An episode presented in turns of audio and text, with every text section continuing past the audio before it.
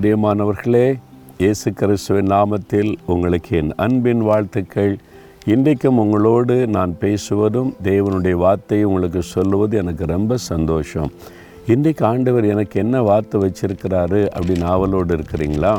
இருபத்தி மூன்றாம் சங்கீதம் மூன்றாம் வசனத்தில் பக்தன் ஆண்டவரை பார்த்து ஒரு அழகான ஒரு காரியத்தை சொல்கிறாரு நம்ம அப்படி சொல்லணும். அது ஒரு அனுபவத்திலிருந்து வெளிப்பட்ட ஒரு வார்த்தை. என்ன தெரியுமா?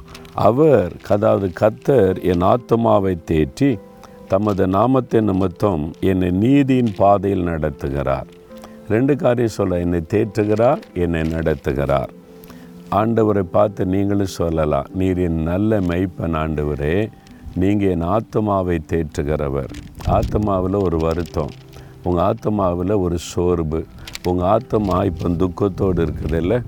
உங்களுடைய ஆத்மாவிலோ ஒரு துக்கம் இருக்குது. ஏதோ ஒரு காரியம். யாரோ உங்களை ஏதோ சொல்லிட்டாங்க. ஏதோ ஒரு சம்பவம் உங்களுக்குள்ள ஒரு ஆத்மாவில் ஒரு வியாகுலம். ஆத்ம வியாகுலம்னு பைபிளில் இருக்குல்ல ஆத்மா வியாகுலப்படும் துக்கப்படும். அப்போ அந்த ஆத்மாவுக்கு ஒரு தேற்றுதல் தேவை. ஆத்மாவை தேற்றுகிறவர் ஆண்டவர். அதனால் இன்றைக்கி உங்களை பார்த்து சொல்கிறார் என் மகனே என் மகளே நீ ஒன்று சோர்ந்து போகாத. நான் இருக்கிற உனக்கு யார் என்ன சொன்னால் உனக்கு என்ன? யார் என்ன பேசினா உனக்கு என்ன பொய்யான்னு தானே பேசிட்டாங்க.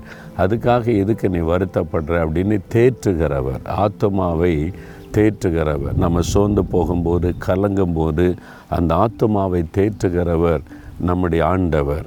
அது மாத்திரம் இல்லை நீதியின் பாதையில் நடத்துவாராம்.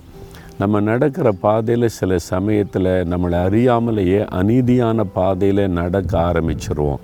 இந்த உலக மக்கள்லாம் அப்படி நடக்கிறாங்கல்ல? கூட வேலை பார்க்குறவங்க படிக்கிறவங்க இஷ்டத்துக்கு உலக வழியில் நடக்கிறாங்கல்ல? நிறைய பேர் நடக்கிற பார்த்தோன்னே நிறைய பேர் இதை செய்கிறாங்க நிறைய பேர் இப்படி இருக்காங்க அப்போ தப்பு இல்லையோ?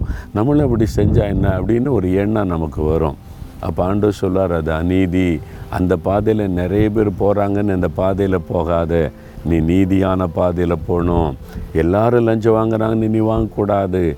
எல்லோரும் வந்து இந்த மாதிரி ஆபாச படம் பார்க்குறான்னு நீ பார்க்கக்கூடாது. எல்லோரும் இந்த மாதிரி விளையாடுறாங்கன்னு நீ விளையாடக்கூடாது. அவங்க அநீதியான பாதையில் போகிறாங்க நீ நீதியான பாதையில் நடக்கணும்.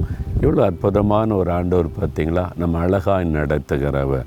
அப்போது அவரோடு நீங்கள் நடக்கணும். அவர் கைப்பிடித்து நடத்தினா தானே உங்களை தேற்ற முடியும் உங்களை நடத்த முடியும்.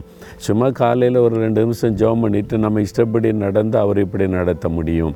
அவரை சார்ந்து வாழணும். ஆண்டவரே உங்களை சார்ந்து நான் வாழ்கிறேன் என் கூட இருபத்தி நாலு மணி நேரமும் நீங்கள் இருந்த நடத்தணும்.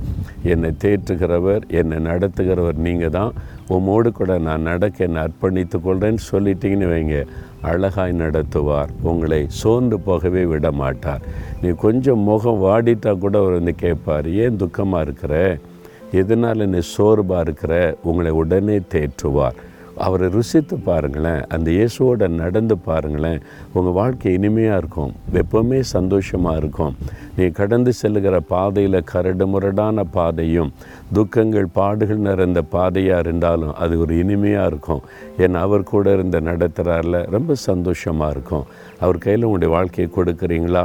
தகப்பனே உங்கள் கையில் என் வாழ்க்கையை நான் ஒப்பு கொடுக்குறேன். நீங்கள் என் ஆத்மாவை தேற்றுகிறவரும் என்னை நீதியின் பாதையில் நடத்துகிற தெய்வனமாய் இருக்கிறீர். நீர் அப்படியே என்னை நடத்தும். உம்மை பின்பற்றி வர என்னை அர்ப்பணித்துக் கொள்கிறேன் இயேசுவின் நாமத்தில் ஜெபிக்கிறேன் பிதாவே. ஆமேன் ஆமேன்.